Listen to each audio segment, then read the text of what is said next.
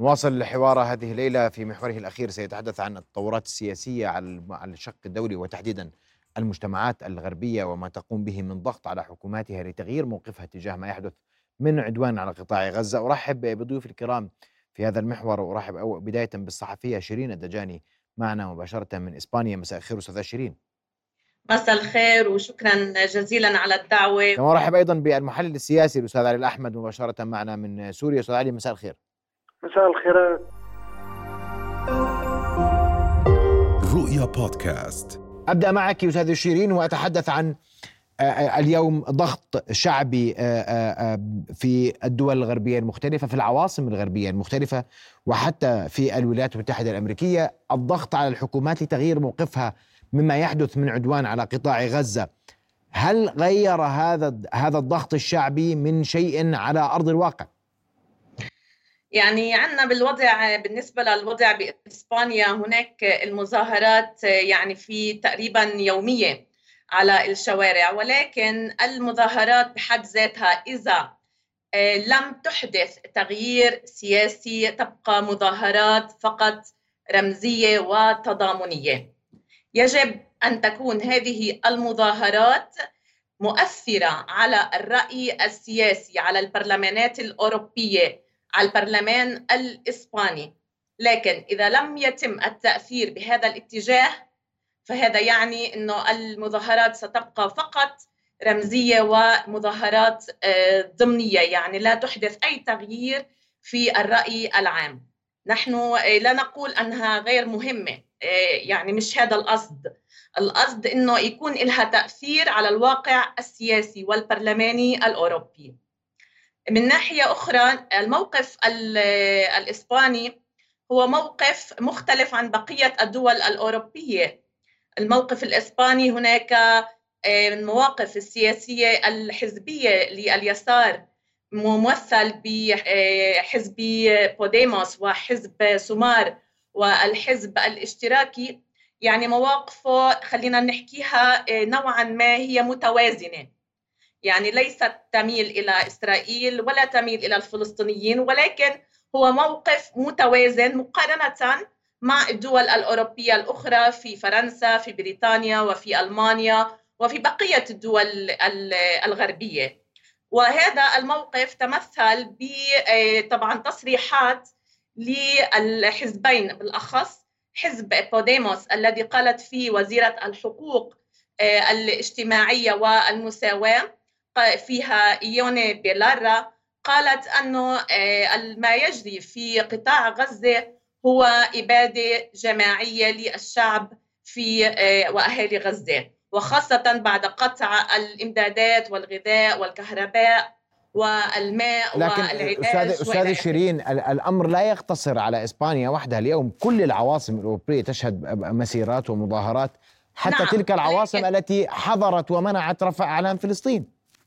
نعم نحن نحن هنا في إسبانيا لم تمنع الإعلام ولم نعم. تمنع الكوفية ولم يمنع أي يعني أي شعارات مناهضة لإسرائيل. لم لم يتم منع هذا الأمر.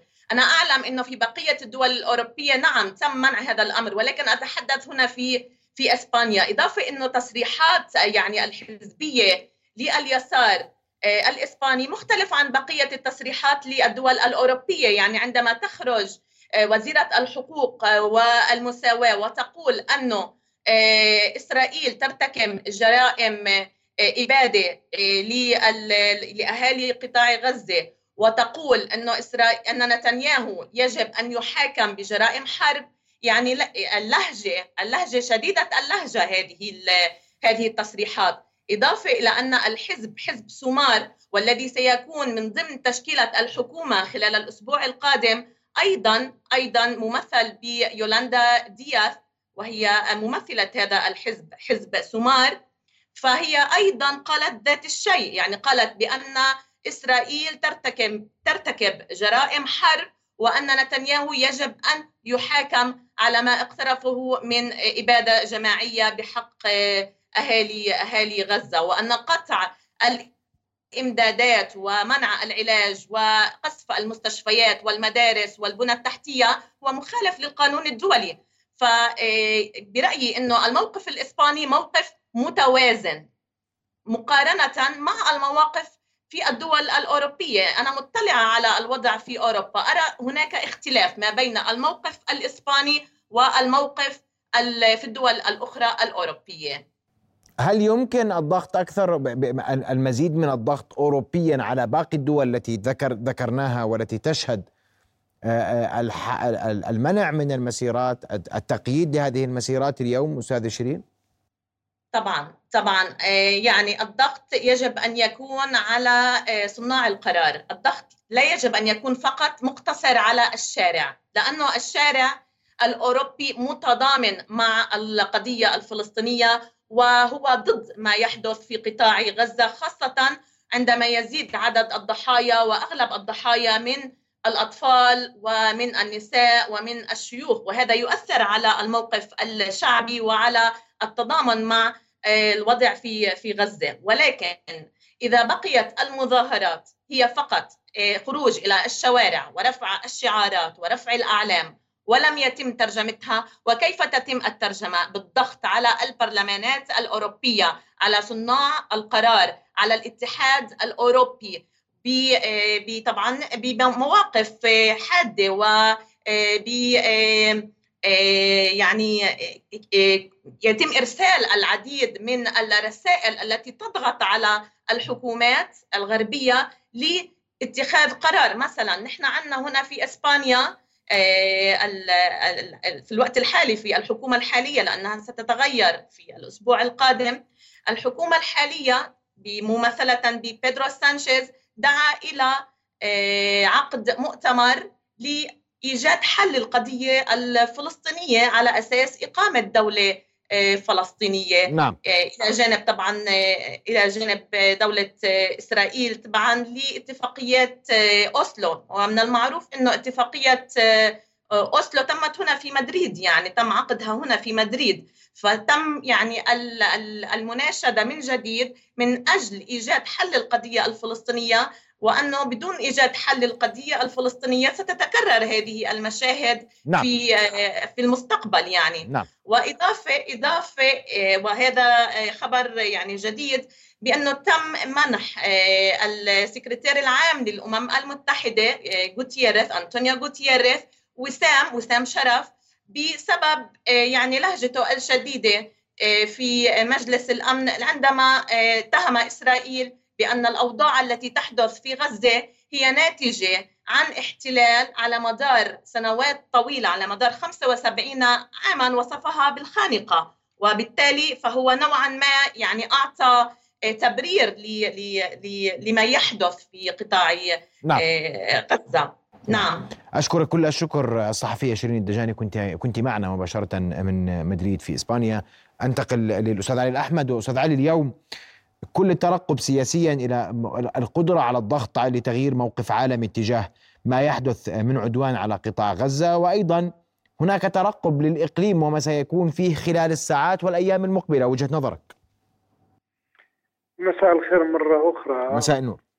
آه لا شك أن هناك متغيرات آه سببها سرعة وصول الأخبار لم يعد التحكم في وسائل الإعلام التقليدية هو الحكم النهائي بدليل الاعتذار الذي قامت به السي إن إن وشاهد اخر اليوم تصريحات رئيس وزراء العدو السابق يهودا باراك فيما يتعلق بموقف الولايات المتحدة بأن هناك متغيرات ولأول مرة هناك انتقادات حتى من داخل السلطة في الولايات المتحدة الأمريكية لإسرائيل.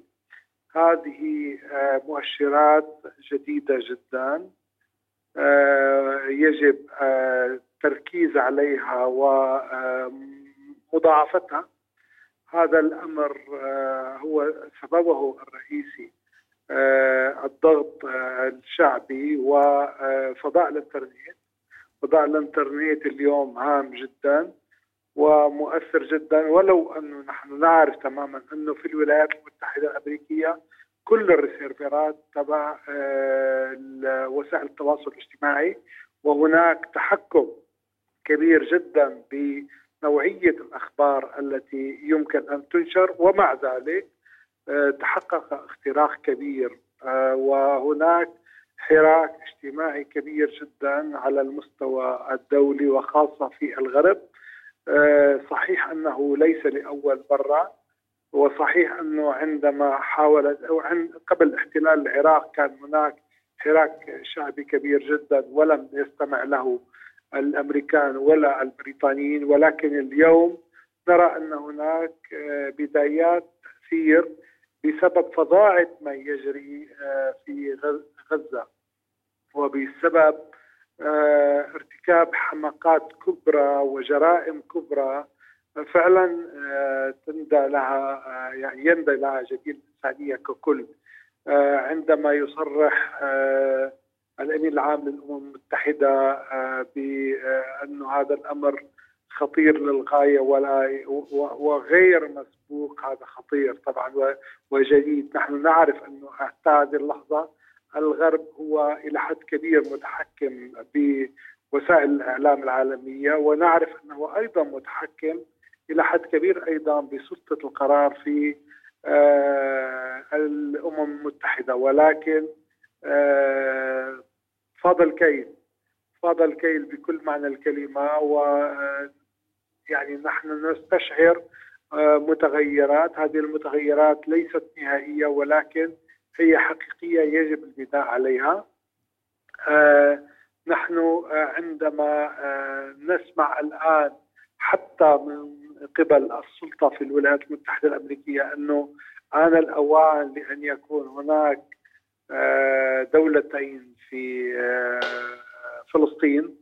آه، صحيح أنهم لا يقولون آه، حتى حدود 5 حزيران 1967 ولكن يقولون بالدولتين الآن طبعا هذه هناك قرارات دولية في هذا الأمر ولكن كانت الولايات المتحدة الأمريكية تضع تضع الفيتو دائما على نعم. محاولة نعم. يعني الوصول لأي قرارات تفضي إلى آه، إنشاء دولتين على حدود 1967 ما قبل 5 حزيران 1967 آه، حتى يعني أصبح الآن تفتحت العين. الناس نسيت القضية الفلسطينية ولكن الشعب الفلسطيني بصموده بقدرته على التضحية الغير مسبوقة على على مدى على المدى التاريخ. يعني الذي نراه لم نراه ابدا ولم نسمع عنه في التاريخ. وهذه القدرة ليست الفريدة وإنما الأسطورية بكل معنى الكلمة، هذا ليس تكبيرا وليس تصغيرا